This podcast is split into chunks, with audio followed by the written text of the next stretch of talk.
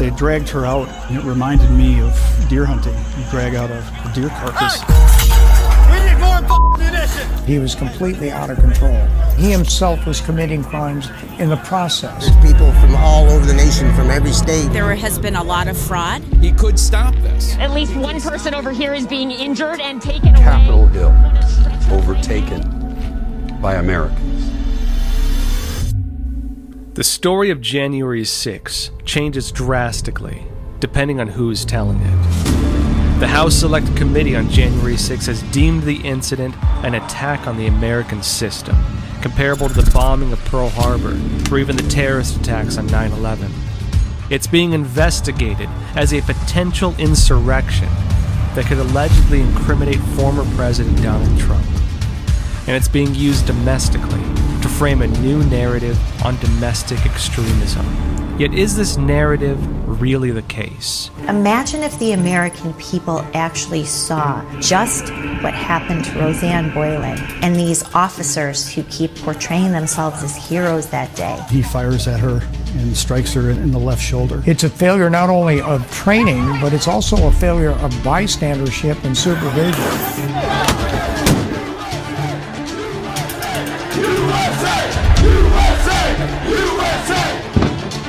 January 6 demands a full and impartial investigation, one free from foregone conclusions, hidden agendas, and naked hyperbole. The nation needs a serious examination of January 6, one that includes the subjects too often ignored in media coverage and in political speech. With interviews, on the ground reporting, and exclusive footage, we'll now tell the real story of January 6.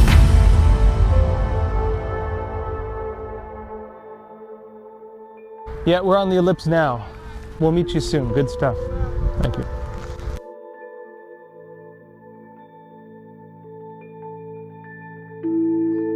To begin this investigation, I sat down with Joe Hanneman, the lead reporter on January 6th at the Epoch Times, to review our footage. January 6th started out as a protest a large gathering to hear President Trump speak about his concerns and his charges that there was widespread fraud of the presidential election. Uh, people came in very large numbers to the ellipse in Washington, D.C. to hear his speech. We will never give up. We will never concede. It doesn't happen. You don't concede when there's theft involved. Stop the steal. His speech ran long, or his appearance went overtime. And I think that caused some issues over at the Capitol because there were people gathered over there who were already in the process of breaching some of the security lines before the president had stopped speaking. So the people that were encouraged to go to the Capitol peacefully and made their voices heard were largely still over listening to the president when some of these uh, unusual things happened on the Capitol grounds. It really goes to the heart of other unusual happenings that day. The role of suspicious actors in various places around the Capitol, and all of which lead you to the conclusion that a deeper look is needed to really define that, what January 6th is, because we're still trying to define it. People are talking about violence on January 6th.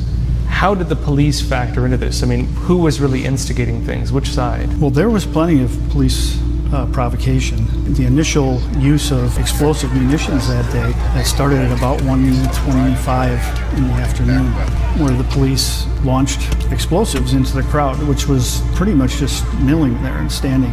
And these were very loud, deafening. And some of them had projectiles, uh, hard plastic pellets that rained down, and uh, some had tear gas in them. But when they landed in the middle, they caused injuries and they got a very angry response. That was a large crowd. From what I saw, there was quite a few older people in that crowd, and they fired munitions even far to the back.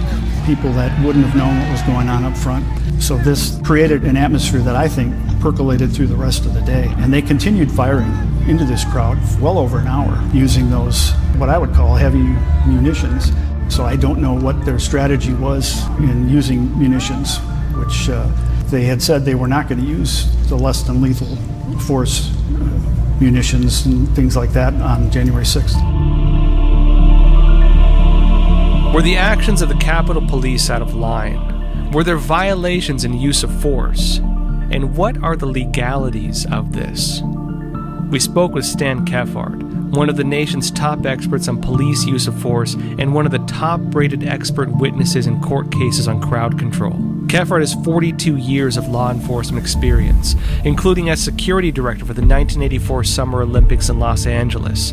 He served as an officer, detective, undersheriff, and chief of police at jurisdictions in Arizona, California, and Missouri. He has testified more than 350 times in federal, state, and tribal courts. Supervisory failure. A frontline supervisor, a sergeant, or whoever's in control, a lieutenant, should have put those people in posted positions or in a skirmish line or in a defense posture, put them between the objective that they were protecting and the crowd. That wasn't being done. That was a shooting gallery up there. A congregation of officers, I didn't see a supervisor among them, who were using these munitions to inflict harm uh, and injury on people below them. It's egregious. Rubber bullets have the potential to put an eye out. Shooting down into a crowd at the head level, which is the first primary target that would be hit by those rubber bullets, runs the risk of having somebody's eye put out or having them permanently disfigured impact front on from ground level is designed to hit somebody in the chest or lower so that it will sting and put them in flight. That is the design and purpose of the tool. Hey, hey, fire! Hey, you're fire, you're fire! Hey, you good, you good? Hey, you just listen when I fire! These are people who largely support police, law and order, back the blue, so they did not understand why they're being fired upon. These were throughout the crowd, so there was definitely a stirring the pot effect, and and eventually it, it did come to a boil in certain areas. Oh, oh, oh. The protester was climbing the wall. He had seen somebody put a giant American flag up on the scaffolding for inauguration, and he wanted to put his Trump flag up. He scaled the wall, and when he got up there, he didn't have a chance to put the flag up. A couple officers took swipes at him over the rail and missed him, but then he actually got into a standing position, and uh, a motorcycle police officer from Capitol Police came up with a pretty good stride and shoved him, and he fell at least 20 feet and was seriously injured. That was witnessed by a lot of people. And then when they carried him out, a lot of the crowd saw the after effects of that and they were very upset. My analysis of a police officer pushing somebody off the wall is that that individual is committing a crime, a very serious crime, again, putting that person's life at risk. It is unconscionable for an officer to do such a thing. The officer is required to take that person off the wall, strip cuff them, take them into custody, and arrest them. Hold tight, hold tight. We're getting munitions. Hey, hey, we're coming. Coming hold tight. What is happening here? Why is this officer behaving like this? And he, his behavior seems to be a lot different from the other officers. He stood out to us because of uh, he, almost in a manic state. He was looking for more munitions. He had used his up, and so he was going to fellow officers and grabbing their munitions, whether it was a taser cartridge or it was uh, one of the grenades that they use with the, the hard plastic pellets. Hey, we need more munitions. We did not see that from other officers, where it was, and as soon as he got one, he'd pull the pin and he would lob it into the crowd, and you'd hear it explode. Where do you want it? Right here.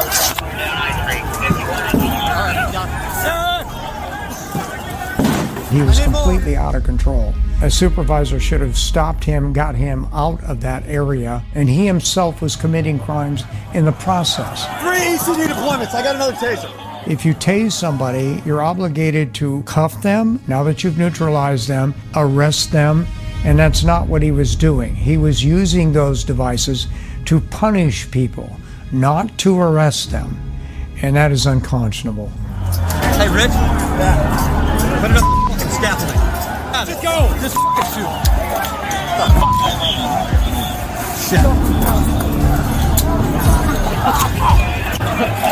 It's a failure not only of training, but it's also a failure of bystandership and supervision. An officer who pla- is placed at risk of being injured or killed because of the action of another officer who precipitated a circumstance that began to be dangerous because he wanted to arrest the person. uh, has a stake in that and would go to the officer and say, I'm going to report you to the sergeant. I don't appreciate that. You put us at risk because of what you were doing. I'm upset with you.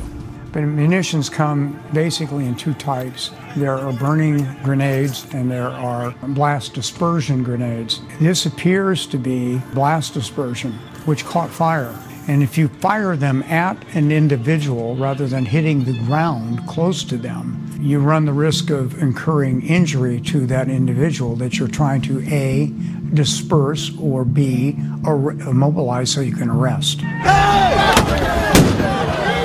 If you do, that explosion at a face level could blind a person, it could deafen them for life, it could do both. And that was what was depicted here in this film script. There is no tactical reason at all. This is something that is, you're showing intent by shooting at that level. It was also evident to me that the crowd was angry. The one finger salute that was being given by that activist was a clear indication that they were mad. So, what you've done is you've constructively created a problem that you started out to disperse or arrest people with. You have uh, contradicted what your mission was in the first instance, which was to disperse that crowd, get them back because the chemical munitions were having effect on them, uh, and not to uh, do something that is, um, in my mind, sadistic and um, wrong, just wrong. Do we know anything about this incident where the bomb goes off in the crowd that this officer threw? Well, I'm not sure that particular grenade,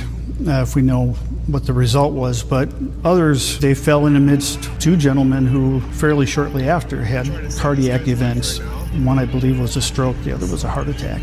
That loud of a retort in I don't certainly can't say that that medically triggered it, but a stimulus like that, to anybody that's got a bad heart, those fellows both dropped pretty quickly, and they were carried out, and both of them eventually died. You may have a person who has a condition that could evoke a reaction on their part that would be detrimental to their health. I'm not going to say that that's what happened here. I'm not a medical expert. I don't know. But I think it more probable than not that this precipitated what happened. The closer the density of the crowd, the more problematic the use of these tools is in terms of a number of things. There have been panic reactions on compacted crowds resulted in trampling, deaths, and injuries uh, that occur. It's designed to get people to disperse, but in doing it with a compacted crowd, there isn't really that much maneuverability to disperse. And so it is a consideration that the commander uh, should review before using this type of grenade. And if he determines that that is a danger because of the compacted nature of the crowd, a burning uh, dispersion grenade would be a better tool because the gas is coming. It's not an explosion that causes the micropulverized uh, particles to be embedded in people. One of them may have been struck by a projectile. Uh, a witness did report that was struck in the side of the head, but they were in very close proximity, so they would have certainly felt the concussion. They may have even felt the heat, uh, and certainly uh, any of the gas that came off of it. And the response was very quick. I mean, within a few seconds, the first fellow was down and he was without a pulse, and they never did bring him back. The autopsy uh, ruled it as a natural death because the, these fellows had history of, of heart disease, but it did not go into contributing factors. And you know the families were not surprised about the heart attack because of the health conditions, but you cannot ignore the timing. Again, it raises troubling questions that that really haven't been answered.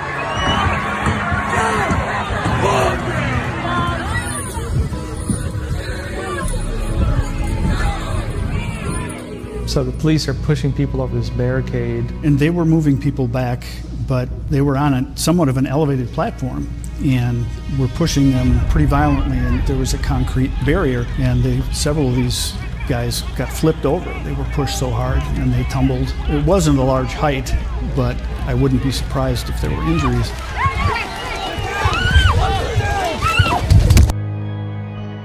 It kind of shocks the census to see it because this wasn't uh, just calmly shoving people back with riot shields or whatever. These these were uh, well, it kind of looked like a bar fight. It's very disorganized, as you can see, that they're they're throwing punches, they're striking people with batons, and even one going to Did they grab a. someone? Who did they grab here? That's the that's the fellow who was tased, and he So was, they, they tased this guy and dragged him and in. then dragged him in. Yep. What's depicted here is a police mob confronting a mob and fighting with them using techniques and tactics that they're not authorized to use, that they were not taught and trained to use. Uh, their policies and procedures of any agency that I'm aware of does not include such thing as doing a front snap kick to an individual that you've chased away from the area that was responded to later by the crowd doing the same tactic, a front snap kick to the officers. You've created a one on one contest. This is not a karate match. This is a situation where you're obligated and duty bound to disperse the crowd and to move them back or arrest those who stay there. That's not what was done. There was a severe beating of a woman named Victoria White. What do we know about her case? Well, Victoria White from uh, Rochester, Minnesota, uh, with the crowd had come up to the, the tunnel entrance, and she says she had been pushed in by the momentum of the crowd. And she ended up being trapped against one of the walls. And fairly short time after she got in there, she was attacked by a police officer, a supervisor from the Metro DC Police Department. And it went on for maybe five minutes. She was struck nearly 40 times in the head and face. When the first blow came to my head by a metal baton, it was really bad. And I remember trying to keep myself up um, because I was scared I would be trampled. Originally, I thought I just got hit like three times on the head, but it wasn't until I saw the video that I realized like how bad it was. Get in the tunnel. I remember trying to keep myself up because I was scared I was going to be trampled. And I remember saying to the officer, "You took an oath to the Constitution," and he called me the B word, and that's when I got a, one of the hardest blows that I can remember. The head is a sphere. And what happens when you strike a spherical object with a blunted object, at least resistance, and glances off the head? That's a possibility. The second thing is you can hit them flush and kill them. If your intent was to kill them, you should have been using a firearm, not a baton. So it fails tactically to use a baton to attempt to use it as a disabling force option. The baton is registered as a less than lethal tool. It is a tool like tear gas, it is a tool like the taser, it is a tool like using your hands to subdue the person so that you can handcuff them and take them into custody. An officer striking her with an overhand blow approximately 10 times to her body, which she was protecting herself by putting her hands up to avoid the blows. Clearly a defensive position, not an attack position. She was also punched in the face with a closed fist by the same officer. I believe it was five times. She suffered a fairly severe beating, and the, the video is, is pretty graphic. They were taking her back through the tunnel to detain her. Um, so it was near the doors, the entrance to the Capitol. She is in the midst of a circle of police, and she's kind of getting jostled back and forth. I know at some point my shoes started to come off, and I was falling backwards, and my coat around my waist slipped down, and then I, I don't know, and then I know at one point I felt like I was falling backwards, then being pushed between officers, like ping ponged. They had my hands behind my back. I didn't have my shoes, I just had my socks when they took me in. There's no words to express the way that I feel right now and um, the atrocities that are have gone on. The fact that we're labeled as terrorists we're labeled as racist. I am a mom of four mixed daughters. I love all people. People's lies about us are causing myself and other January 6ers to endure unspeakable hell. And justice for us, it, it, it seems almost impossible.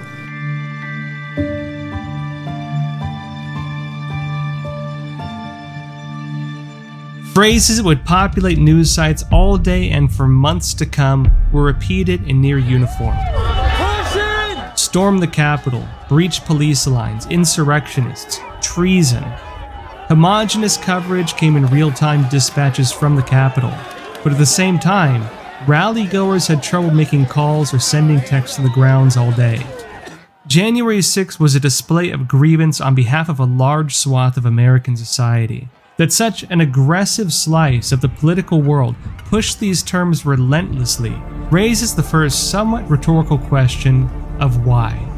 Julie Kelly, political commentator and senior contributor to American Greatness, has been one of the leading journalists on this topic. It's all by design. And the idea that there are still people who believe, especially people on the right, who somehow still believe that the events of January 6th were organic. It was this uprising incited by Donald Trump's speech that day at the Ellipse. They're burying their head in the sand. So it's almost like a child. If no one is punished, no one pays any consequences for the biggest fraud perpetrated on the American people until January 6th, the Russia collusion hoax.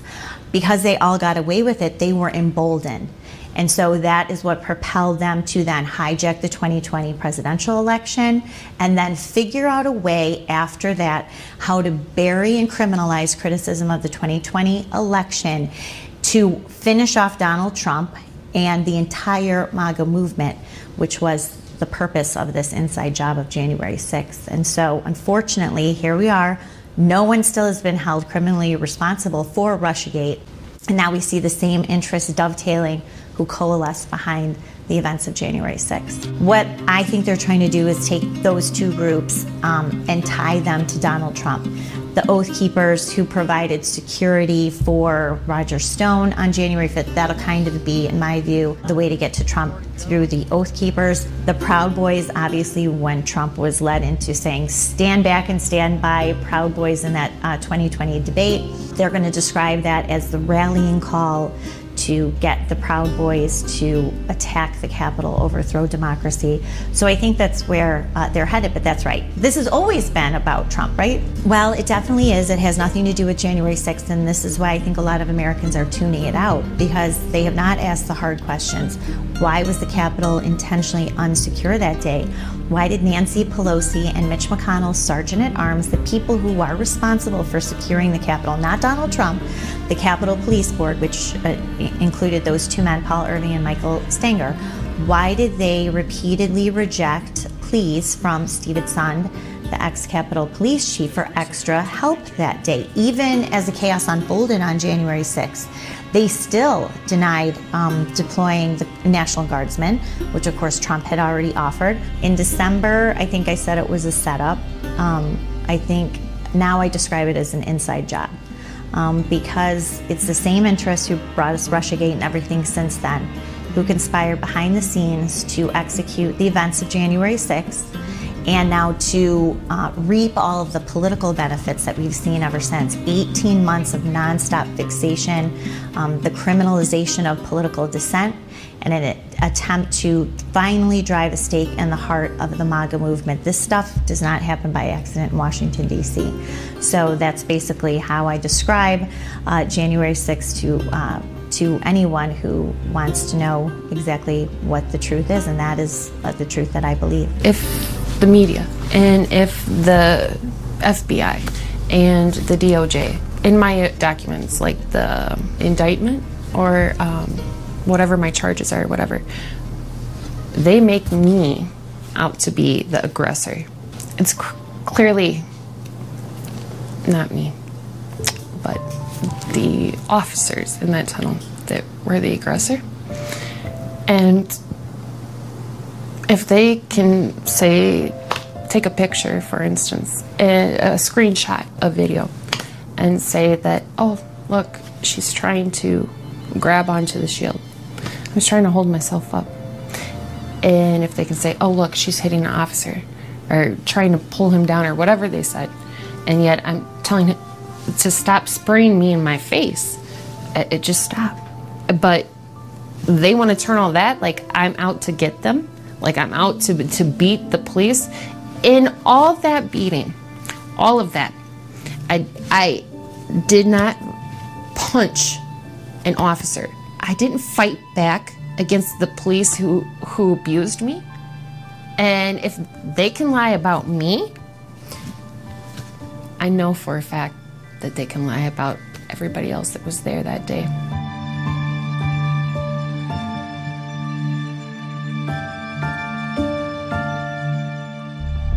Before the smoke of tear gas had cleared the Capitol, the decision was made at the highest levels of government to hunt down everyone who was at the Capitol on January 6. The FBI and the Department of Justice began rounding up suspects the very next day in the most far flung investigation of its kind.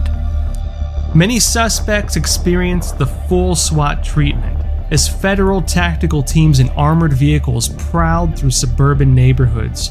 Front doors were blown off and flashbangs tossed inside. Family members were greeted with the laser sights of M4 carbines trained on their bodies. Even children were handcuffed as agents sorted out who was who. Some 850 people have been arrested for primarily misdemeanor charges, such as entering and remaining in a restricted building, and even parading, demonstrating, or picketing in a Capitol building. Some defendants were denied bail and still sit behind bars.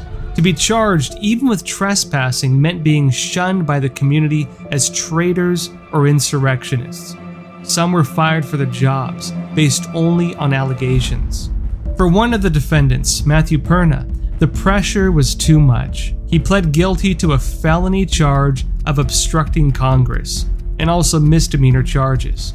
For these, he was facing over 20 years in prison, and he decided to end his own life.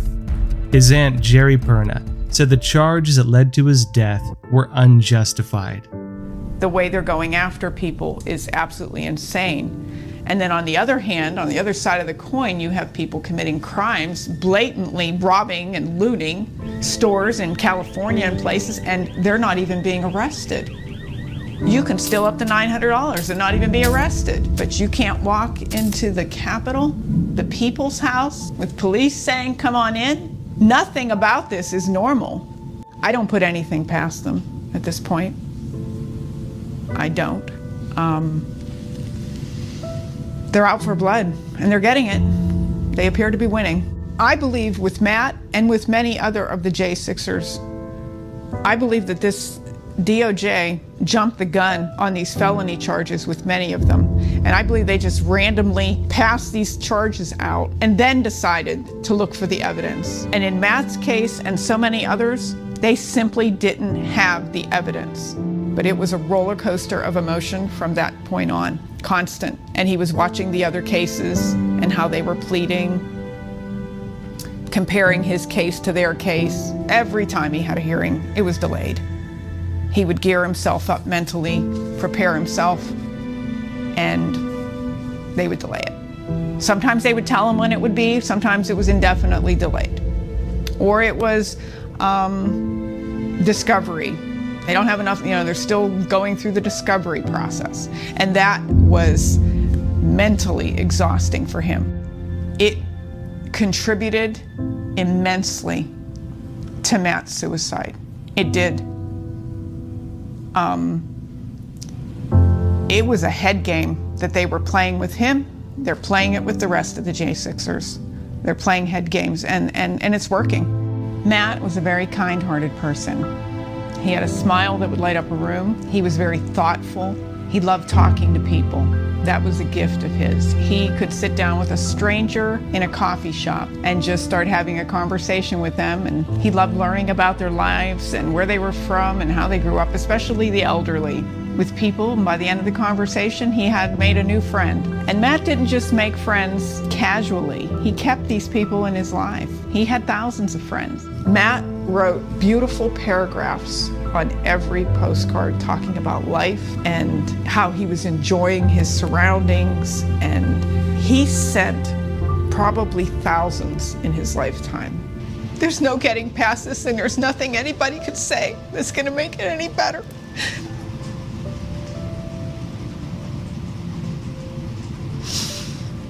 We miss him so much. And we will forever be heartbroken. Many of the defendants from January 6 are still awaiting trial, and many have been held in continuous solitary confinement, a form of incarceration deemed by the ACLU as a human rights abuse.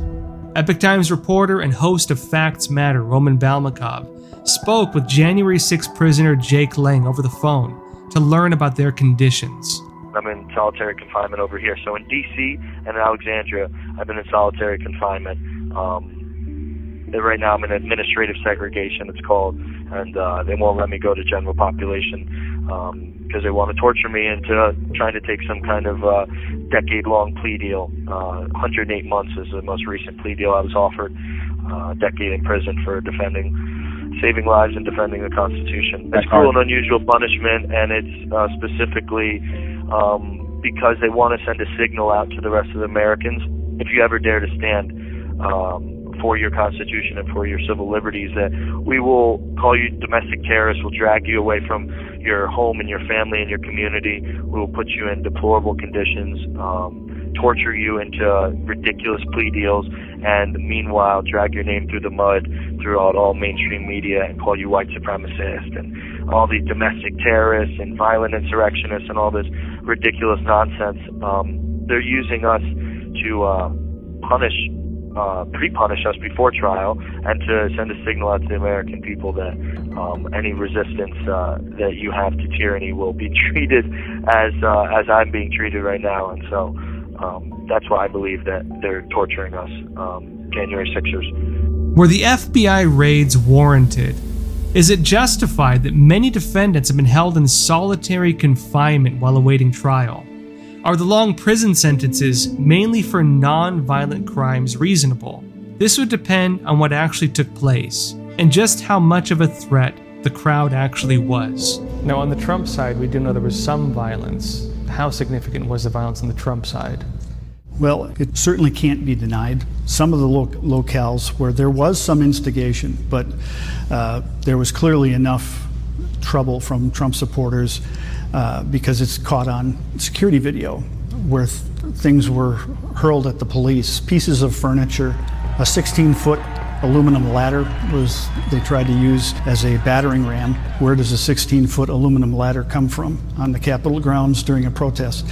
Uh, never quite figured that one out. You saw mops and whisk brooms and uh, office desk drawers, uh, large plastic garbage cans, and a, a, stereo speaker, a fairly heavy one, hurled in at the police.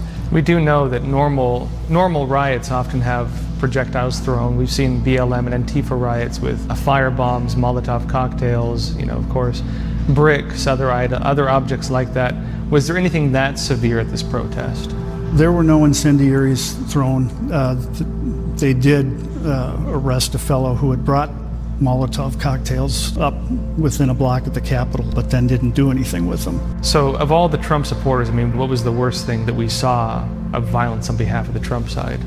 There was a line of police uh, that were below a concrete barrier, and there, they were climbing over. The police were moving out and climbing over. And uh, a man, at least wearing Trump gear, I believe was a Trump supporter, he took a running start and put his shoulder into the back of this police officer with full force. And the police officer went head over heels and landed. I think he was caught by his colleagues who were down below, but it, it was I'm sure that could have caused an injury. And the video is quite shocking. So that was clearly just wanton violence. This was not a reaction to anything. It's very clear. You can see he stops, seems to be making a conscious decision, and then wasn't a sprint, but it was a pretty good gallop before he made contact. Now, aside from him, were actions like what this individual carried out, were they representative of the rest of the crowd? Was anything like that common? No, I don't believe so. I think your typical uh, rally goer that day, even the ones that went over to the Capitol, uh, were more curious than anything. Now, certainly enough of them got riled up when you're you're having projectiles fired into your midst. But that particular incident, you did not see a large number of those things, uh, and I believe they have they have arrested all of the people because it's pretty pretty easy to spot because uh, when those things are done uh, on video. So, uh, but I think overall it was a small percentage of the people that were there, which is why you were hearing people saying, "I was there and I didn't, I didn't see any of this stuff." Of course, violence on January 6th was not limited to just fighting and riot control. In the aftermath of January 6th, four police officers who were present that day committed suicide. Yet there were also people who died that day. After the incidents on January 6th, one of the first stories that a lot of the media were reporting was this officer Sicknick, they reported, had been beaten to death by protesters using, I believe, a fire extinguisher. What was the real story with Officer Sicknick? Well, the real story is his death was ruled by the medical examiner uh, as from natural causes. That he had a stroke, and um, there was no fire extinguisher thrown at his head. But we continue to hear this used even in prosecutions, and our own president uh, over this a recent weekend at a commencement said the rioters killed two police on January 6th. They're saying two police now. Who's, who's the other police officer? We'd have to ask him. It, uh, but these things just keep being repeated. We've even seen this brought up in court hearings, and a couple times we've had defense attorneys speak up and say, "Whoa, wait a minute, that's not true." Uh, four people died January 6th. They were all Trump supporters. Officer Sicknick died the next day, and his case um, was not a result of being struck with any object. So, just to review then, five deaths total from January 6th. Officer Sicknick appeared to die afterwards from health complications. We know Ashli Babbitt was shot and killed. Rosanne Boyland appeared to have died during the incident, although it was ruled as amphetamines. And then two individuals who had heart attacks or strokes. Uh, it appears that it was triggered very likely by munitions that officers had used against them. There certainly could have been. I mean, they were close enough that that, that would be a concern.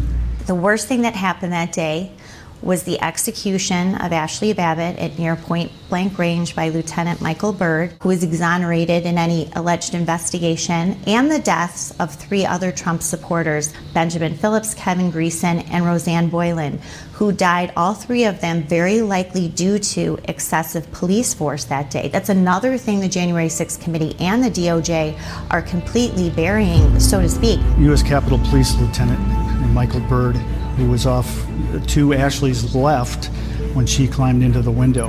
And he was fairly tight into the wall. Would have been difficult to see that he was there. And he has spoken publicly that he warned her, you know, he yelled at her to stop. You cannot hear that on any of the audio. It would be arguably very difficult because the the crowd noise coming from that hallway, it was a din. It was very loud. But he had his gun trained on her as soon as he appears in the frame in the video, you know, it's not just is drawn and he's in shooting stance.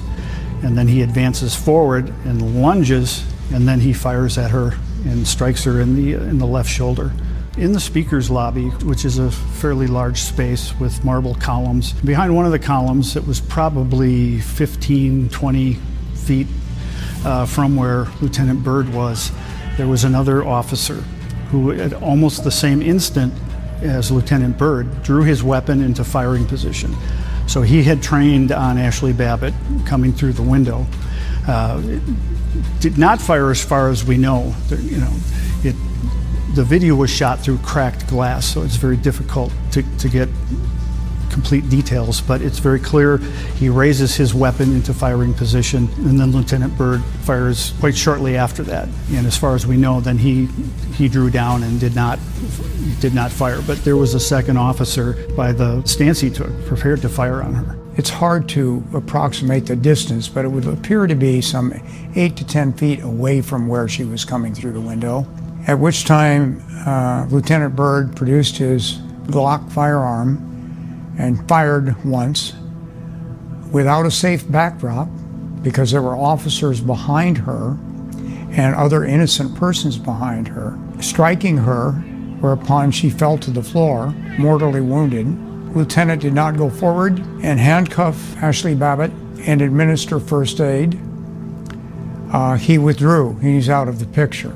There was an additional officer who withdrew his weapon again pointing it in a direction that was not a safe backdrop, but did not fire.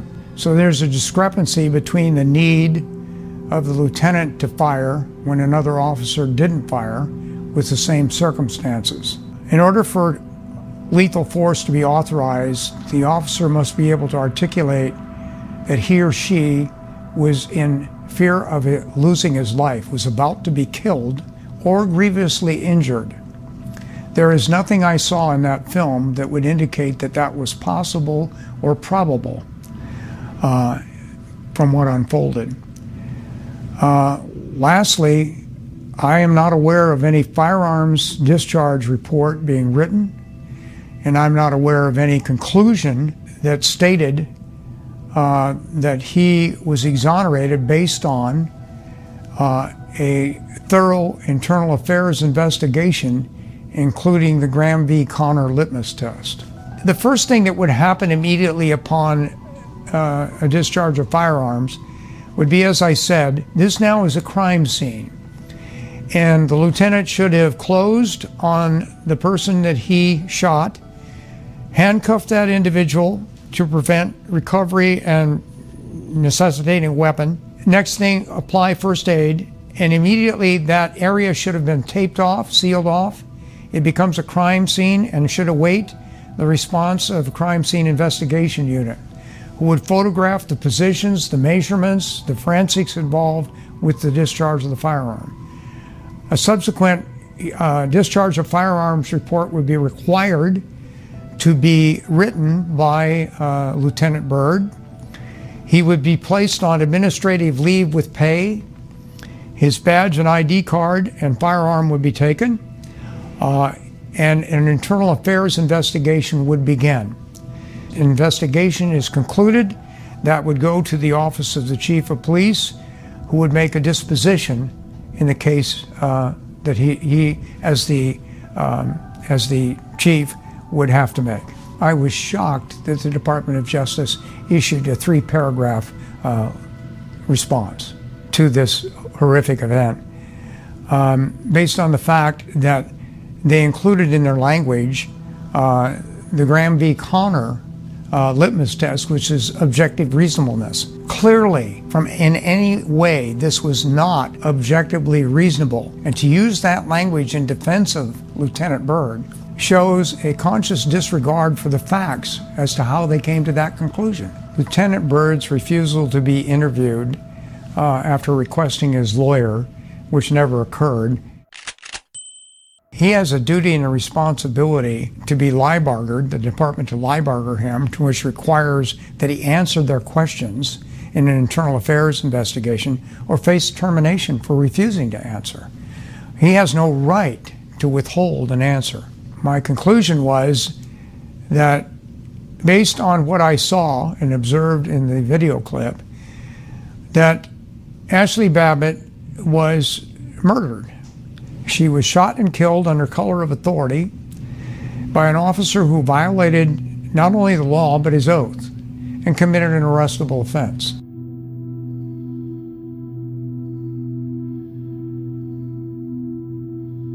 What happened to Ashli Babbitt um, would not be allowed to be, happen anywhere else in the country, let alone have the identity, the name of the police officer involved, have his name concealed from the public for months. Um, that just never happens. Another case of the media working with the um, with Congress to protect people uh, who you know are uh, are guilty of a crime. Everyone's seen the video, I think, where Ashli Babbitt was shot. But what's not paid attention to is how she got through this window and exactly what happened. And there are these really suspicious individuals. What is suspicious about these individuals in the scene?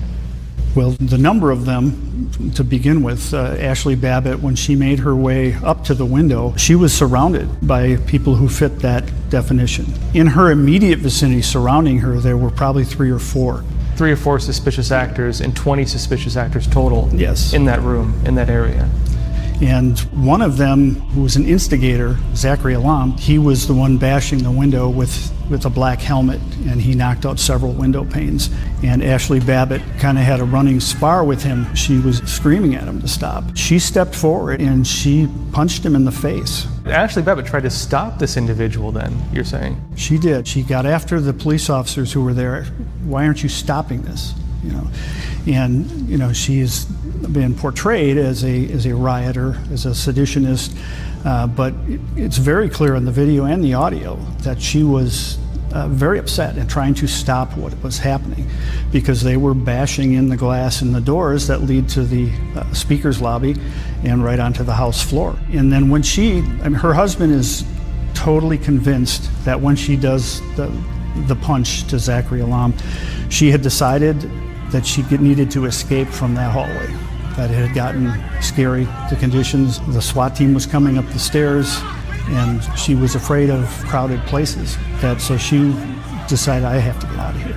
When she climbed up in the window, there were two suspicious actors, one on either side of her. We don't have a clear enough video angle to see if either one of them pushed her up into the window or helped her into the window, uh, but they were in that position on either side of her. And then when she was shot and fell back, again, these same several suspicious actors were right around her when she fell and was laying there. So it raises all sorts of questions. Did they, what role did they have? How did they all get there at the same time along with all these other people? And another suspicious point with all this is one of the individuals who breaks this glass is, is communicating with another one. We can watch him in the video. And then as the SWAT team is moving up the stairs, this individual goes back down the stairs and looks like he's changing his clothes. Zachary Alam did that when he saw Ashli had been shot. He realized it. Uh, you can see on the video, he physically responds. He almost jumps back, and the look of horror. He was genuinely terrified. It, certainly certainly seemed to be, even though he had created the conditions that led to that uh, by by the violence with the helmet and the, the smashed glass. And he did uh, he did go down the stairs and did not come back up. But there were a number of people on the stairs that we haven't been able to identify and also haven't been charged and who were familiar enough with the police to to go up to them and say things or pat them on the back. Who they are, we you know we still haven't uh, figured out. But for that many unidentified people to be in a space where there was a fatality like that, uh, you know, it, it it goes to our longer list of, of burning questions. News outlets have tried framing Ashli Babbitt as having not been a peaceful protester, and House Democrats have painted her killer as a hero. Yet video evidence tells a very different story of her and of her death. Who was Ashli Babbitt? We met with her husband, Aaron Babbitt, in San Diego to learn more. Ashli just loved life. She loved herself. Nobody loved Ashli more than her. I mean, she just woke up every day wanting to take on the world and, you know, never had a task that she didn't want to conquer. And the harder it was, the more she wanted to fight for it. She loved her dogs. I mean, we had three dogs. I've lost all three of them since January 6th. It's been a rough 18, 19 months. What, what happened on January 6th? I understand you were not there. She went. What, what was kind of the, what did you hear from her and why she wanted to go? We were sitting on the beach in Cabo. It was Christmas Day. She was looking at her phone and she said, President Trump's having a, um, a speech uh, January 6th. And I really think I want to go. Um, you know, because it might be the last time I get to talk, hear him talk, or at least, you know, for another four years. And I kind of shrugged it off, laughed it off, because, you know, we had already been on vacation. We shut our business down for two weeks between Christmas and New Year's. And, but when Ashli has her mindset on something, she's going to do it, and that's the relationship we had. You know, I always, we always wanted the other to do what made them happy. Yeah. So why did why did you decide not to go as well? Oh, I mean, we have a business. I was not political at that point. The Aaron sitting in front of you on January 5th is completely Aaron, different Aaron sitting in front of you now. Uh, I was just well over politics. That was more her thing. And obviously, I, you know, I voted and supported for President Trump, and I will again. But it just wasn't my thing. She was having the best day of her life, and you could see that. She put on a Facebook Live video of her walking down the, the inaugural path on the way to the Capitol, and she specifically says that I just got to see President Trump speak. And I can tell you, as big of a fan she was and a supporter, that she would never leave until he was fully out of sight. Now, did you receive any messages from her when she was in the Capitol building? Yeah, I mean, I got a couple texts, but it was just, you know, I'm inside the Capitol and I was looking at like, yo, what? And I turned my TV on real quick. Everybody was inside the House chamber just going about their own business. And I remember taking a picture of my TV and going, they don't look very concerned. When the news that she was shot came out, what was your reaction?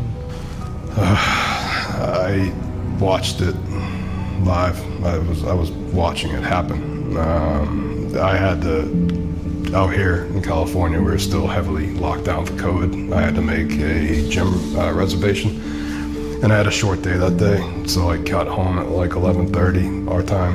Um, I got a call somewhere just after 12 saying that uh, it, it, was from a person that I really don't talk to. I mean, him and Ashli's wife were really good friends. We're, we're buddies when we're around each other, but that's about it. And he said that his wife had um, thought that she had seen Ashli on TV and looked like she'd been hurt. There was something about a door or a window. I could hear the tremble in his voice, and then I hung the phone up. I walked outside, you know, out into the living room, and I turned my TV on, and the very first image I saw was Ashli laying on the ground with blood, you know, blood coming out. The lights went out. I collapsed. I came to. There was there were people in my house. Um, I knew them, but I don't remember them coming in. At that point, I mean, my life really just changed forever. I mean, I had to. My phone started ringing, and I'm, you know, thinking, hey, I'm getting info now and it's, hey, this is so and so from this TV station in San Diego. I, I, you're not who I want to talk to. I'm trying to find out what happened to my wife, you know, and I'm, I have to answer these phone calls. I was bound to the same use of force continuum that those police are in DC. I worked at a security nuclear power plant. I knew the steps. I could spit them out verbatim when I was working there. And I, so I knew that it was a bad shoot, and I knew immediately, like, hey, something really, really bad just happened from what I saw. But it was probably a span of like a month that I was just terrified. I didn't want to watch it again. What I had seen, it just was so traumatic. I didn't want to watch it happen again. But then I'd like run into random people that I knew, grown men, customers, and they'd just be sobbing on my shoulder, and I'm like I don't think I've really seen it all in, in its entirety. Uh, so I had to make that jump into um, basically watching and looking at every picture that no husband should ever have to look at. But I had to because I had to harden my skin. I had to thicken my skin over it. So I got to the point to where I just, I, you know, ripped the band-aid off every morning.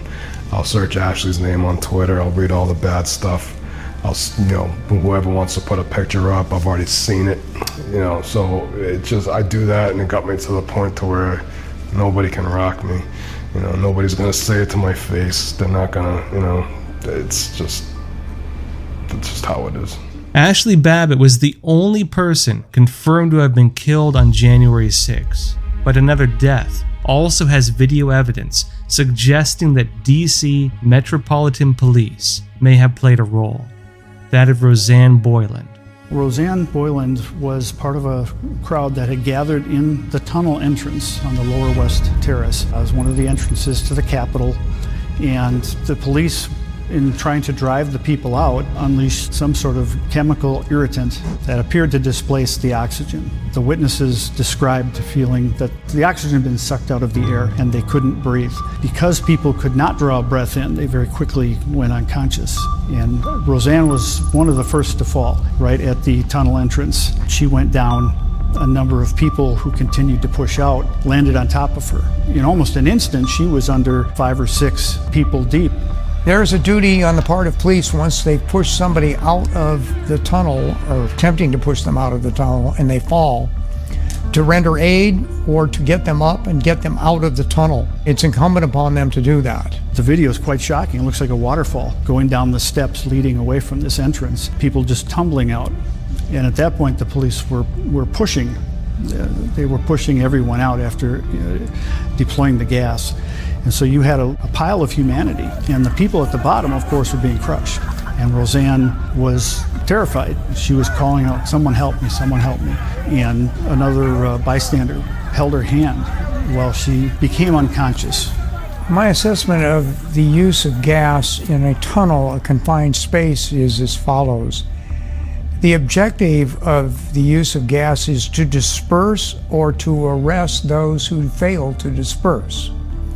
In a confined space like a tunnel, when you discharge gas, you suck up the oxygen You cause a panic reaction, which is increased breathing, which ingest and ingestation of gas causes pain and problems that cause people to pass out. So Rosanne's trapped under these people. She collapsed when, the, again, the air had been sucked out of the room by some kind of chemical irritant. How did the police react to her? The crowd and many, many people in it were begging police to help. They were pointing down to Rosanne on the ground, saying, We have someone down. She needs help, please. One gentleman, uh, please save her, please, please. And the reaction was silence. There was no reaction. And if there was any, it was uh, one of the officers kicked a couple of fairly large gentlemen in the hindquarters and kicked them on top of her. So she had more people land on her after that. I saw individuals who were screaming for assistance to be given to her, that she was dying. Please save a life. Those kinds of comments. I saw one individual who was struck with a baton and bleeding, who was screaming for help to be rendered to her, and nothing was forthcoming from law enforcement. The crowd was desperate. It's not fun to watch somebody die, and they knew she was in mortal peril. And, and when their entreaties were ignored, it turned to anger. Now, we have this video footage of Rosanne Boyland being beaten by police. At what stage did this take place?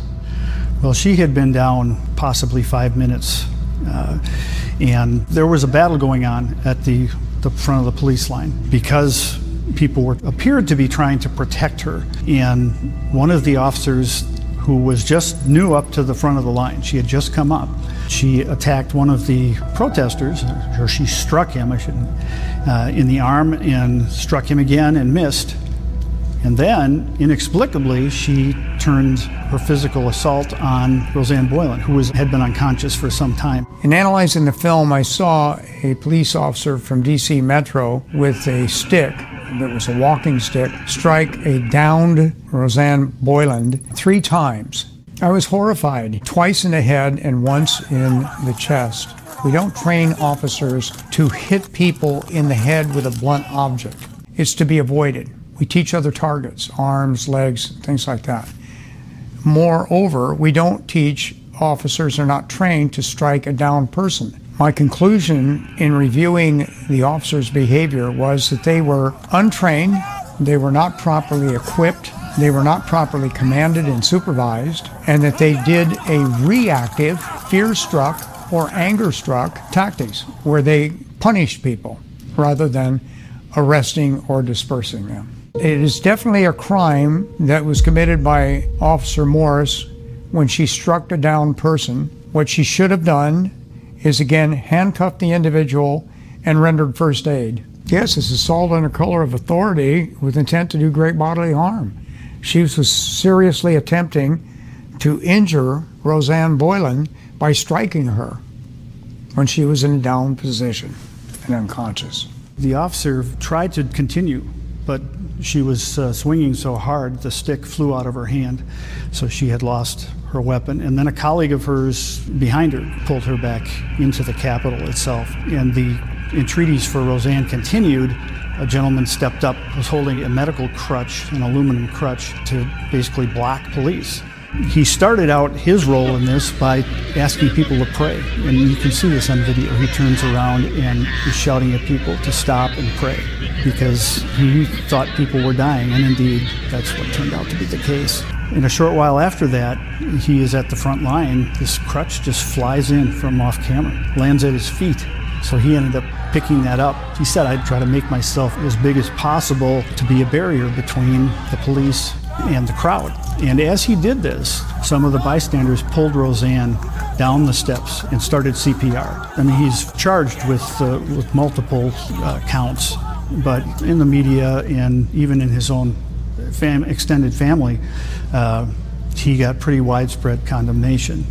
You know, he was labeled as, as a, an insurrectionist uh, in that he was assaulting the police. You can look at that video and you can draw other conclusions, but his input was key. He was widely condemned. Short time after Luke Coffey held the crutch up and the bystanders tried doing CPR, they picked her up and set her down right in front of the police. You watch the video and it almost seemed to be like here is a person in need of help, help her. And uh, eventually, an officer did step forward and grabbed her by the foot, but they, they dragged her out, and it reminded me of deer hunting. You drag out a, a deer carcass, and you know her arms went up over her head. She lost a good bit of her clothing in this process, uh, but they pulled her into the Capitol. Then she did receive emergency care, and I think heroic care. The officers that were inside didn't hesitate. Unfortunately, we're pretty sure she was deceased by that time, but that did give that family great comfort to see that not all the officers were indifferent to what was going on with her. Imagine if the American people actually saw just what happened to Rosanne Boyland and these officers who keep portraying themselves as heroes that day when they were the villains. And I've said this over and over. The people who acted most violently on January 6th were Capitol and DC Metro Police. People don't want to hear that. I think that's why you have so many men who are at the mouth of that tunnel trying to protect her and others who were on the ground, others who are being beaten by police officers. That's why you have so many of those men under pretrial detention orders trying to torture them into plea deals because they don't want trials and they don't want the evidence of what happened in that tunnel to come out at trial. And so I think that's why you've got at least six or seven men who were there who were also who were hitting police officers. I mean, I'm not that is a fact. But when you see law enforcement, when you see thugs disguised as police officers, you're not, you can defend yourself and others around you.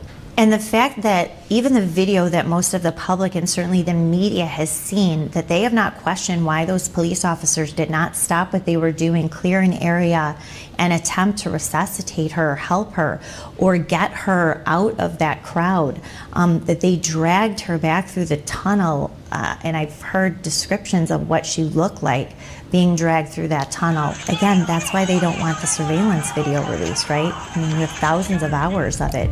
The DC medical examiner ruled it was accidental and ascribed it to amphetamine intoxication. She had had a prescription for Adderall for uh, ADHD, which she had been on for probably 10 years. It was a drug she was certainly used to, and there was no indication she had any distress up until the point she fell. But that was his finding.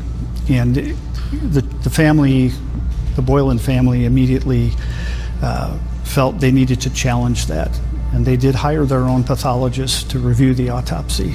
And that person came to, came to a different conclusion and said that uh, amphetamine intoxication was clearly not the reason for her death and seemed to acknowledge that the circumstances she was in with the crowd and being crushed and this violence going on around her and uh, and pepper gel just dripping from on high, uh, and she's probably inhaling some of this stuff, that those could have been very easily aggravating factors. Video footage of protesters fighting with police at the doors of the Capitol building have been among the more common scenes used by media outlets, trying to paint the protesters as violent. Yet the full context of that scene is often left out. When the video evidence is shown in its full context, it's clear the crowd is trying to rescue Rosanne Boyland as police beat her unconscious body. To get the deeper context of the crowd and what took place, we met with Luke Coffey, the man who pushed the police back using a crutch, which then allowed other protesters to pull Roseanne from the tunnel. I was walking back to the hotel and I was approached by three different men, kind of younger guys, that were running away from the Capitol and were basically telling uh, people that we need patriots at the Capitol. There are people dying inside. We need patriots. But it was, I thought it was strange because they were running away from the Capitol and we were still at least a mile probably away. I was prodded at that point by the Lord really to, to, I wanted to go up there to the front and try to stop the chaos and confusion and, and wh whatever was going on. I didn't know, I didn't know anything at this point.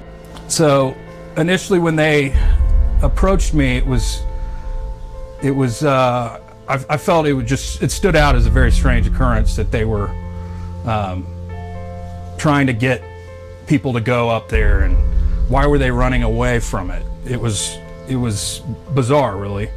And I had a, a friend that is, uh, I would consider a conspiracy theorist by nature and he warned me that there could be a false flag incident that day. Be very careful. And it, that's immediately what I thought that these gentlemen were trying to escalate, pro- provocateurs that were working to get people up there. I heard the Holy Spirit speak to me and say, Go up and to the front and pray. And it was very clear voice. I think there are three voices in our head our own, the Holy Spirit, if you know Jesus, and demonic spirits that can influence you. I know it was not my own voice, and it was the Lord that very much told me, and I felt it was a prodding in my heart to go up there, regardless of the risk, and just pray and and pray for peace. As I was walking up there, it did. I felt like there were saints, you know, that were making eye contact, going out of their way to make eye contact with me. And this is a crowd of 20 to 30,000 people but it was certain people that were just still and peaceful and just making they'd give me a little nod or just make eye contact with me and you know the eyes are the window of the soul and it was something incredible that really has stood out um, to me and i haven't told a lot of people it was an overcast day for the most part but the clouds opened up and i did see these strips of paper coming down they were verses that were encouraged me to continue on and I don't think other people saw them, and I know I wasn't hallucinating. Um, but it was prodding me to continue on. And uh, and again, people can think I'm nuts, but until you experience these things, uh, you, you may be a doubter. So when I saw the, the verses coming down, it only solidified what God had told me to go up there. There were at one point, several points, at, at, several points, they were the crowd was out there singing "Amazing Grace." It was a picturesque experience that was. I felt like God gave me a glimpse of uh, heaven in this chaos and confusion that was going around. Was this beautiful, peaceful thing happening, which uh, which I I know was a gift and and uh, it was truly incredible and and that's what led me to, to go up to the uh, West Side Terrace. When I went up there, they started deploying the tear gas. People started falling backwards on top of each other and were trying to get away because they couldn't breathe from the tear gas. I saw multiple women that I tried to help that were on the bottom of three to four people piled deep, and I was with no success was able to pull them out. So at that point, I went to the crowd and was saying, "We got to stop this. We got to pray. Rosanne was one of the people I saw up at the top of the steps that I was trying to help out, along with several other women that were underneath. And people were screaming out that they couldn't breathe. And it was very traumatic. The gas made everybody freak out and, and cause more chaos. And uh, so everyone had fallen on top of each other. And so I went up to the front telling them, everyone stop and pray because I really believe people were going to die. I thought people were going to perish underneath that, that crowd because it was just jam packed. People crying out maybe for their last breaths. At that point is where I did hear voice of the Lord say, Luke, go stand in the gap. And, uh, and at the same, around the same time, these three other guys were talking about that we need to do something so this doesn't happen again. So this so to de-escalate it, to to prevent it from happening again. The, a couple of these guys were like, I, I don't want to risk going up there, and know, one said I got my family to think of, and I said I'm single, I'll go up there, and and uh, so I tried to walk as peacefully and slowly as I could, um, and go right up to the line of, of police, and I didn't know how many there were. I did see that they were swinging and it was violent, and there were people on both sides swinging. And so I said, Stop immediately. Stop, guys. We're all Americans. Stop. I was immediately sprayed with pepper spray directly to my face and was being hit as well. So I couldn't see well, obviously, but I looked down and happened to see a crutch that I guess had just flown up there and landed at my feet. And so I was prompted to pick it up and put it over my head. The most peaceful thing I could do is make myself big and try to make a wall between both parties. I don't know if it's audible in the recordings, but I said, in, in the name of Jesus, Lord, please stop this. And then I turned around and said it to the crowd, stop, everyone stop. And then I was hit in the back, which prompted me to turn around and put the crutch in a defensive manner uh, in front of me. It was a fighter. I can say it was a fight or flight response to being uh, attacked, and and you know the crutch was never meant to be used in, in any other way than to defend myself or peace, to peacefully make a stand and then to defend myself. There was a reason, and it wasn't a coincidence.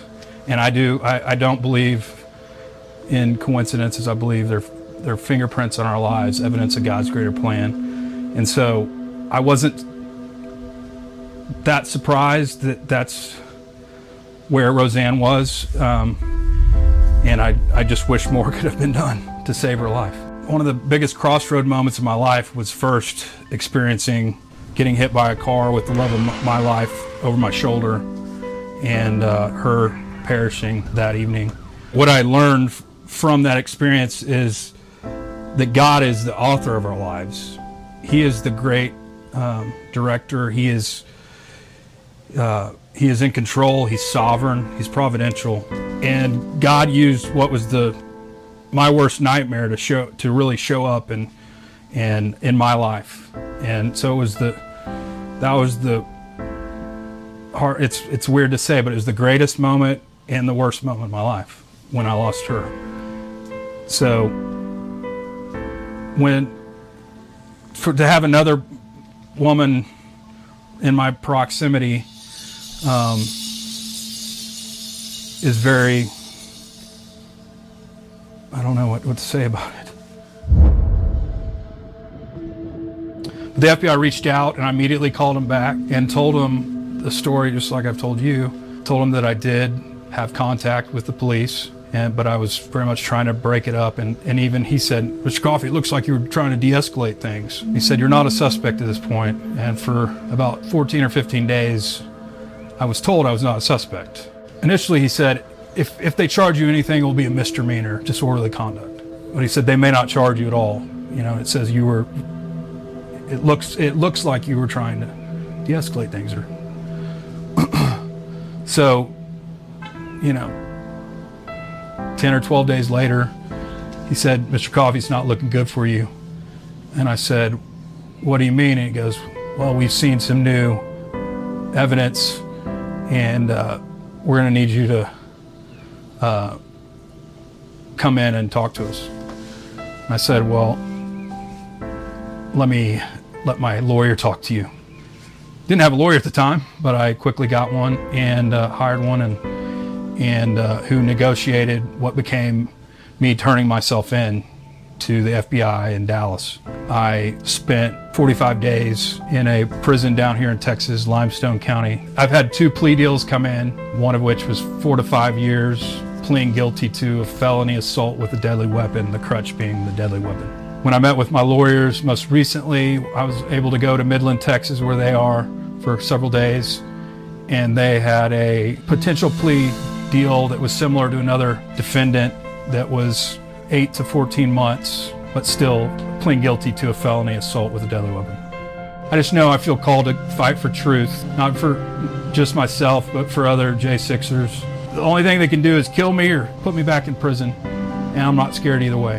So I'm ready to do whatever God calls me and whatever He wills it for my life. It's my absolute full intention to go to trial.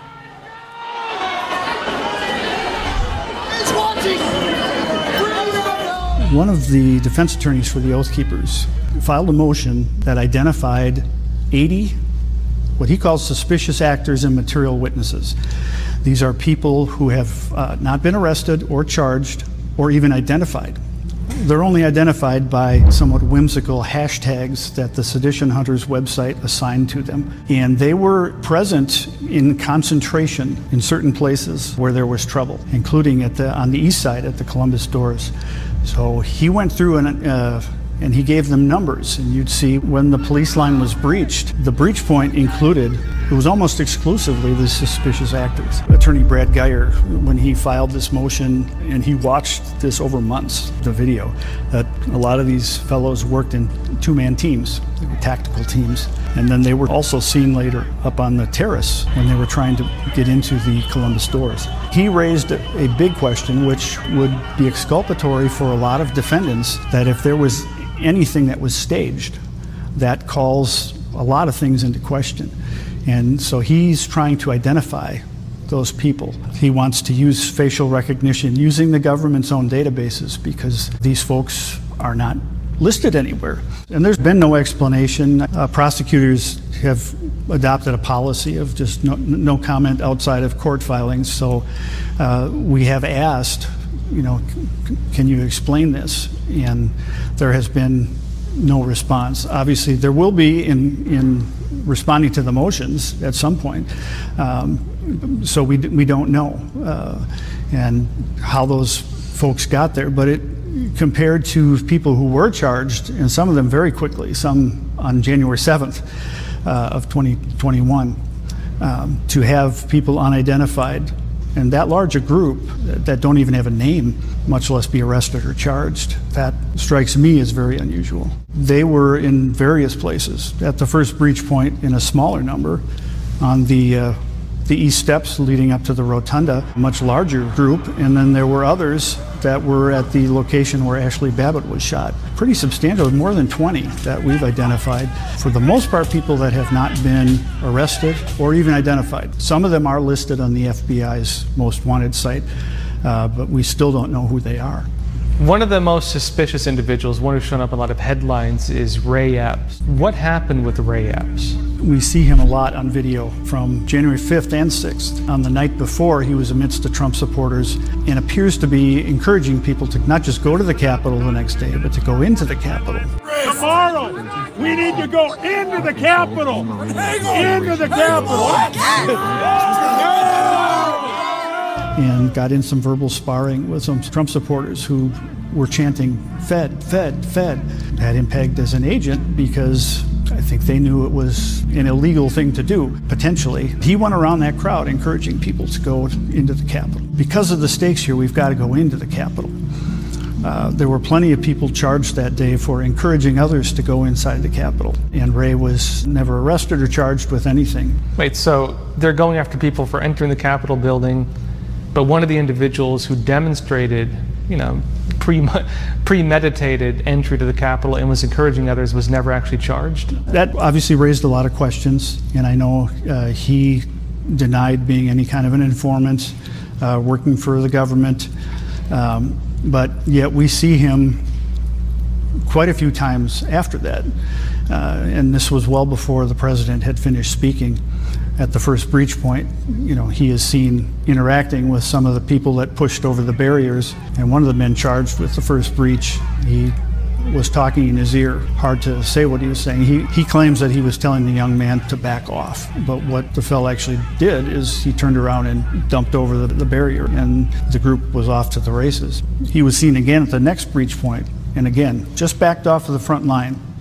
Uh, so he, he clearly had a presence, and the prosecutors have promised to explain and give more information about him. Uh, back in March, they they said they would do that. That hasn't happened yet. So, you know, it just it leaves a lot of questions and speculation uh, of what a lot of the defense attorneys are calling suspicious actors.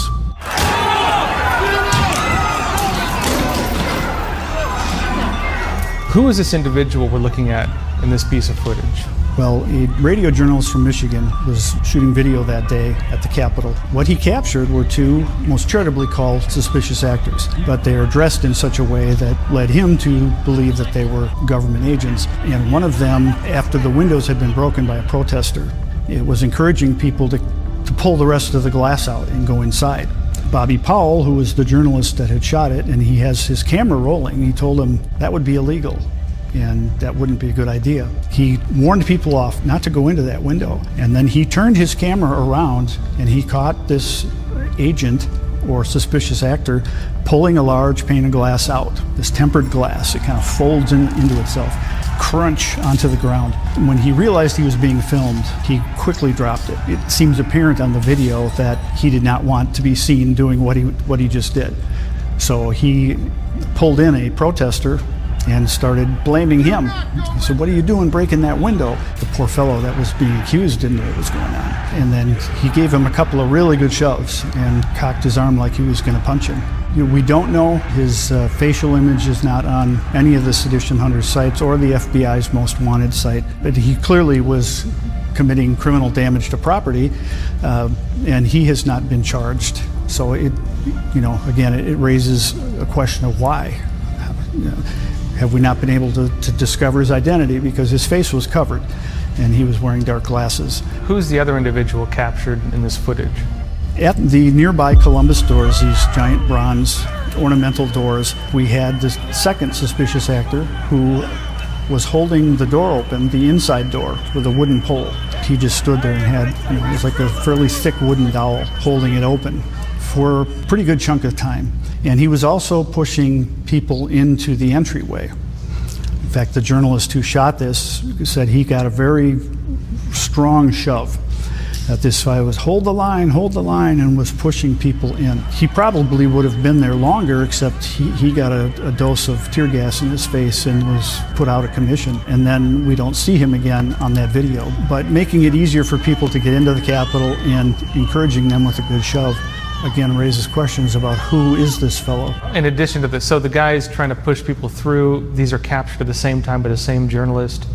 Also, the individual trying to, again, opening the window up is even encouraging people to enter, I believe, as well. Yes. What's he saying?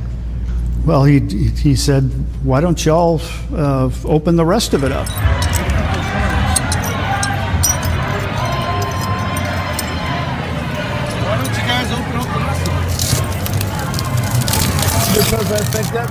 Oh, I know, my glasses. He just came out of the blue. He was off to the side or behind the journalist who was busy picking up the broken glass. I'm pretty sure that's why he wheeled his camera around, is to catch it, because while he was telling him this, uh, while the, uh, the, the suspicious actor was encouraging him, he was busy pulling the glass out.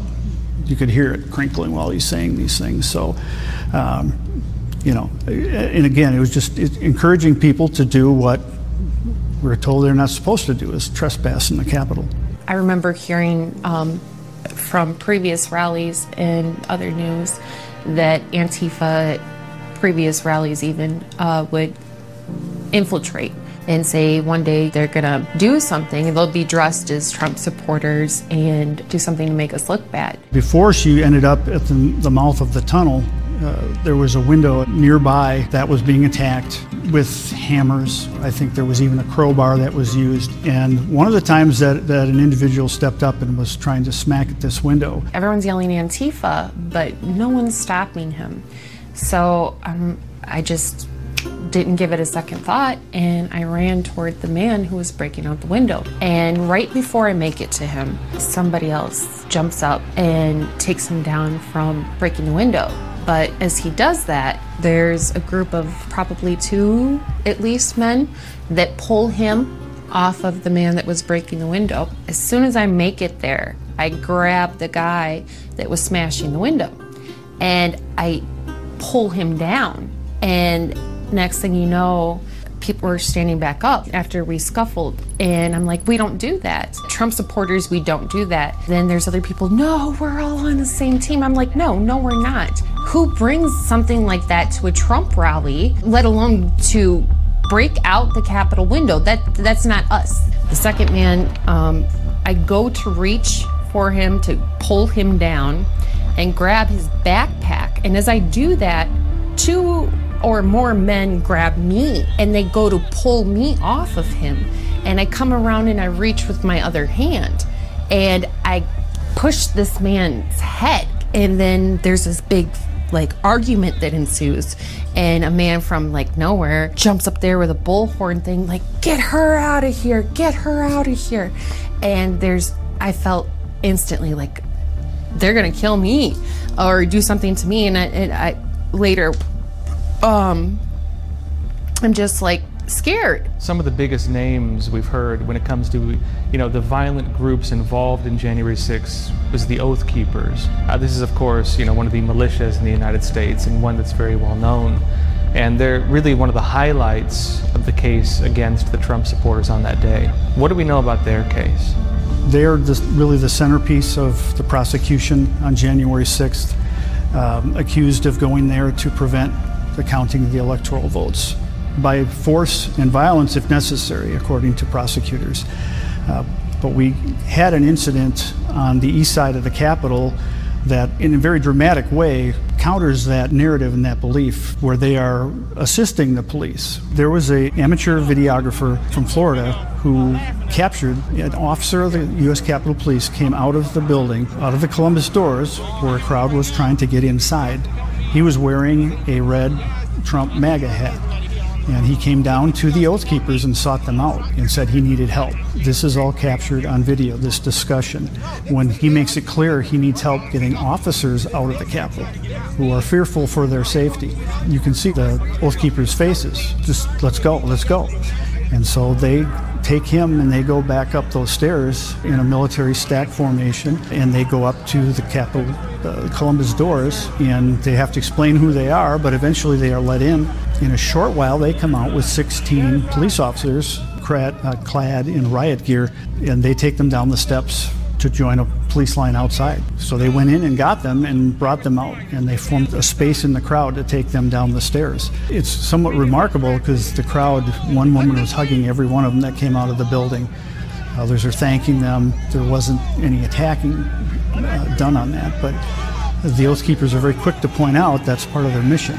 So many of them are actually law enforcement officers, or they served in the military, or they're retired, uh, and that you know, they were there that day doing security for various events. So it, to them, it's no surprise, but it, it, it, paints a very different picture of the group. Uh, and these same individuals uh, are charged with uh, seditious conspiracy. Have we seen any evidence suggesting that the claims of seditious conspiracy were accurate? The evidence that's been put forth by the prosecutors certainly shows that these fellows communicated with each other leading up to the day and, and on the day. Uh, phone calls, texts, things like that. The rub comes in how do you interpret that? What was in the minds of the Oath Keepers? And that's going to, in seditious conspiracy, that's what it's going to come down to. Were they of the mindset to go there to breach the Capitol and stop the electoral votes from being counted? They will quickly say, no, we were not. Uh, we were there to do security. And they did bring a pretty good size uh, cache of arms with them that were stored in Virginia. But they were of the belief that President Trump might enact the Insurrection Act and call up militia to counter Antifa if there was Antifa violence. And so they were prepared for that eventuality. But, but they did not bring that with them to the Capitol grounds that day? No, they did not bring weapons. There were a couple of groups that went in, but both of those groups ended up assisting Capitol Police. This, uh, this incident on the stairs was just one of, uh, one of three times that day where Oath Keepers helped the police. The second major incident, uh, there was a Capitol police officer who was guarding stairs that were going down to the lower level. And he got into a screaming match with the bystanders, protesters, uh, and it got very personal and very heated. The Oath Keepers came onto this scene just outside the rotunda and got in between the combatants and de escalated it, made sure the officer knew he is safe. They were going to make sure that nobody could attack him. There were just a couple of gentlemen who were just over the top, separating them and calming them down. And then they escorted the officer to a police line where his brother officers were, removed him from that situation. Several of the Oath Keepers who were part of that have said they are convinced that was within a few seconds of a shooting. He had a, an M4 rifle. There is audio footage of some of the back and forth between them, but not with the weapon. I believe he disputes that and minimizes their role in helping, but you can see that they are in between, at least trying to de escalate. It's against the narrative that has developed against the Oath Keepers. So that's two incidents. What was the third incident where they helped the police? There was an incident where they were asked to guard a broken window to keep people from coming in. And I don't think there were a large number of, of Oath Keepers involved in that. As long as they were asked, they did guard that window. Uh, so those were three incidents that we know of uh, where they, they lended assistance. Hmm. Which does challenge the narrative, again, that they went there with some kind of seditious intent. Capitol Police rather passively allowing people into the Capitol building or were lashing out at the crowd with sometimes extreme violence. Meanwhile, Many of the suspicious actors who were key instigators of the crowd were never arrested. These facts raise serious questions over who made the calls on security that day. And more importantly, what was then President Donald Trump's role? Kash Patel was the acting chief of staff at the Pentagon under Trump and now hosts Kash's Corner with the Epoch Times. On January 6, he was a go between on communications with Trump and the request for security on January 6. He was called in the January 6 committee to testify on what took place. We met with Kash in Washington to find out who made the calls on security and what happened behind closed doors at the White House. One thing everybody's wondering about January 6th mm. is who was in charge of security that day? Well, that's a great question. And the simple answer is the protection of the Capitol and members of Congress falls to law enforcement. And that is specifically the Capitol Police, Metropolitan PD, which is the Washington, uh, D.C. police force, and the federal agencies, the FBI and DHS, when called upon. And all of that can be supplemented with National Guard security assistance if and when requested. The way it's structured at the Capitol is there's a sergeant at arms for the House and a sergeant at arms for the Senate. The Capitol Police, per their own timeline, received the authorization request from the Department of Defense, where I was chief of staff for National Guards men and women, before January 6th. The Capitol Police then went to the sergeant at arms in the House and the Senate and the chief of police, and the decision was made, pursuant to their own timeline, that that request would be declined. The United States Supreme Court, posse comitatus, said, rightfully so, the United States military cannot be deployed domestically. Um, that's what local law enforcement and federal law enforcement are for. But they said that this is the whole purpose behind the National Guard, who are not full time uniformed military officials. They are doctors, lawyers, teachers, husbands, wives, parents who live in the community and have other full time jobs, but when called upon are activated to come into the National Guard. The Supreme Court said two things must happen. One, the President of the United States has to authorize, not order, authorize the use of the National Guard. Once that happens, step two has to happen as well before they can be deployed. And that is a request from the head of the state, the governor, in this case, Mayor Bowser, because it's Washington, D.C., or federal law enforcement needs to request the National Guard to be deployed. If those two things don't happen, then any issuance of the National Guard would be literally unconstitutional take you back to January 4th ish, right? We're in the Oval Office with President Trump. It was me, the Secretary of Defense, Chairman of Joint Chiefs of Staff, Chief of Staff to the President of the United States, and obviously President Trump, and maybe one or two other officials. And I remember it, it was a Monday morning. We were talking about an extremely sensitive operation we were running overseas. Um, and then once we finished that topic, President Trump pivoted and said, "Hey, what are you guys doing? You know, basically for security." And I'm paraphrasing here for anything that might happen on January 6th. And we said, "Well, we're doing what we always do. We're getting ready, sir. And he said, Well, if you need up to 20,000 National Guardsmen and women, not just in Washington, D.C., but anywhere in the country, you have my authorization. So, roger that, sir. Check.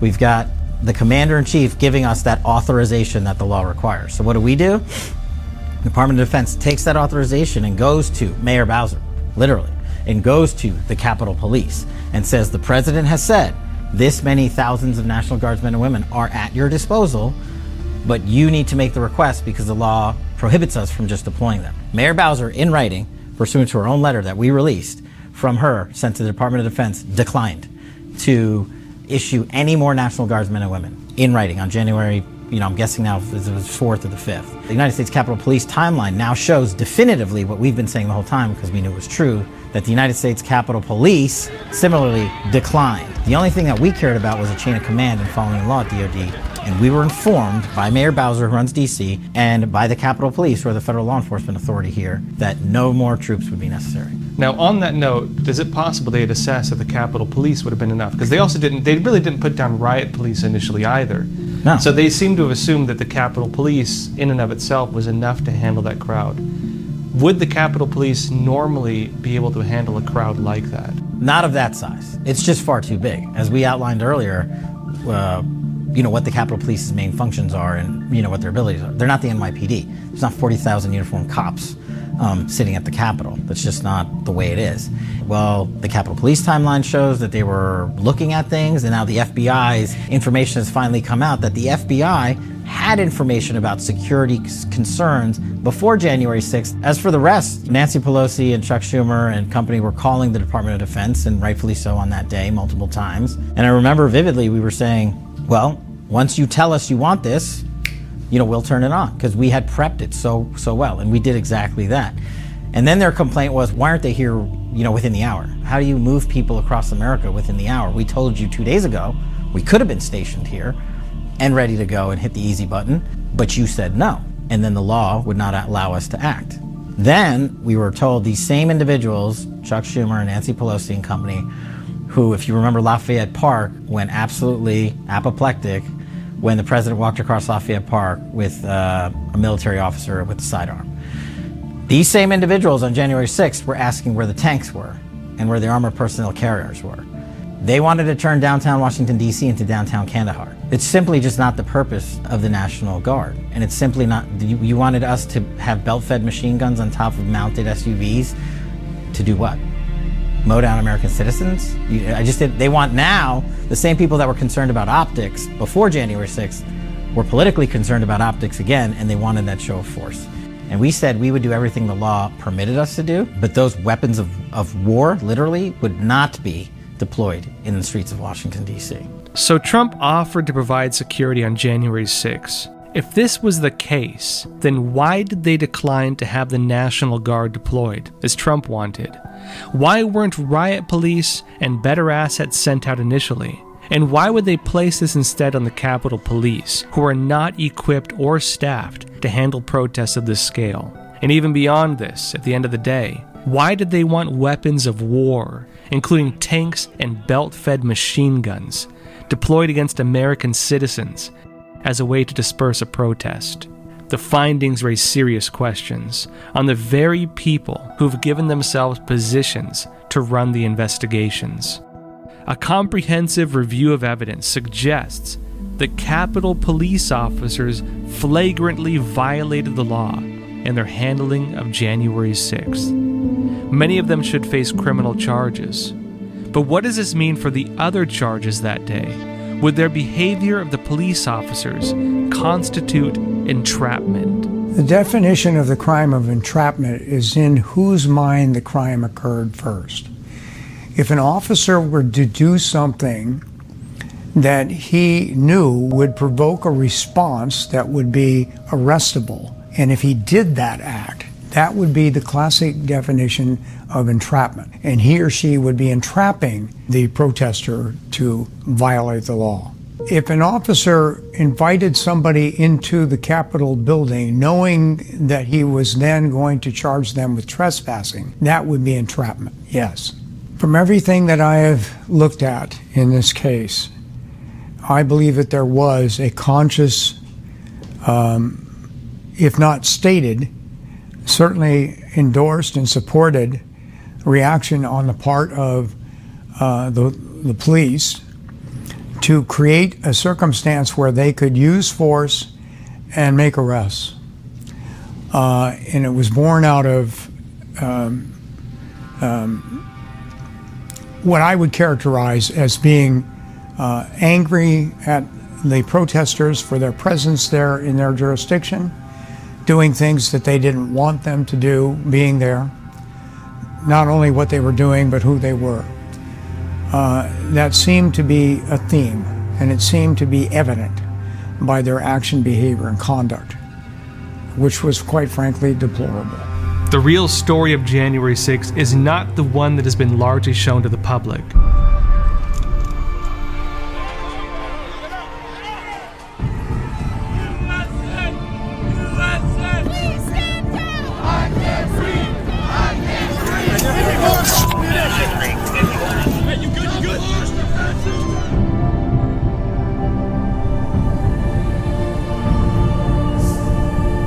Normal protocols on a riot were not followed, and many people violated laws they did not know they were violating.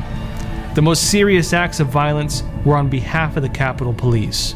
Yet the violence and at least one killing on their behalf are being ignored.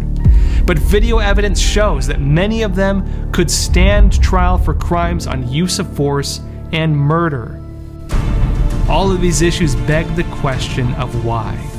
January 6 is now being used politically and as a justification to create new laws on domestic terrorism. But if the foundation is false, then how can these stand?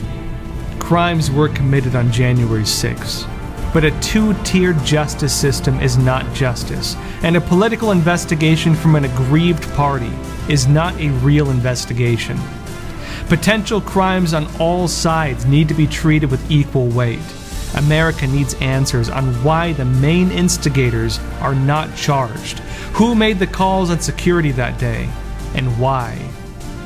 Only through a true and clear presentation of the day's incidents can the nation be assured that justice is being served. And only through this light of true justice can America begin to heal.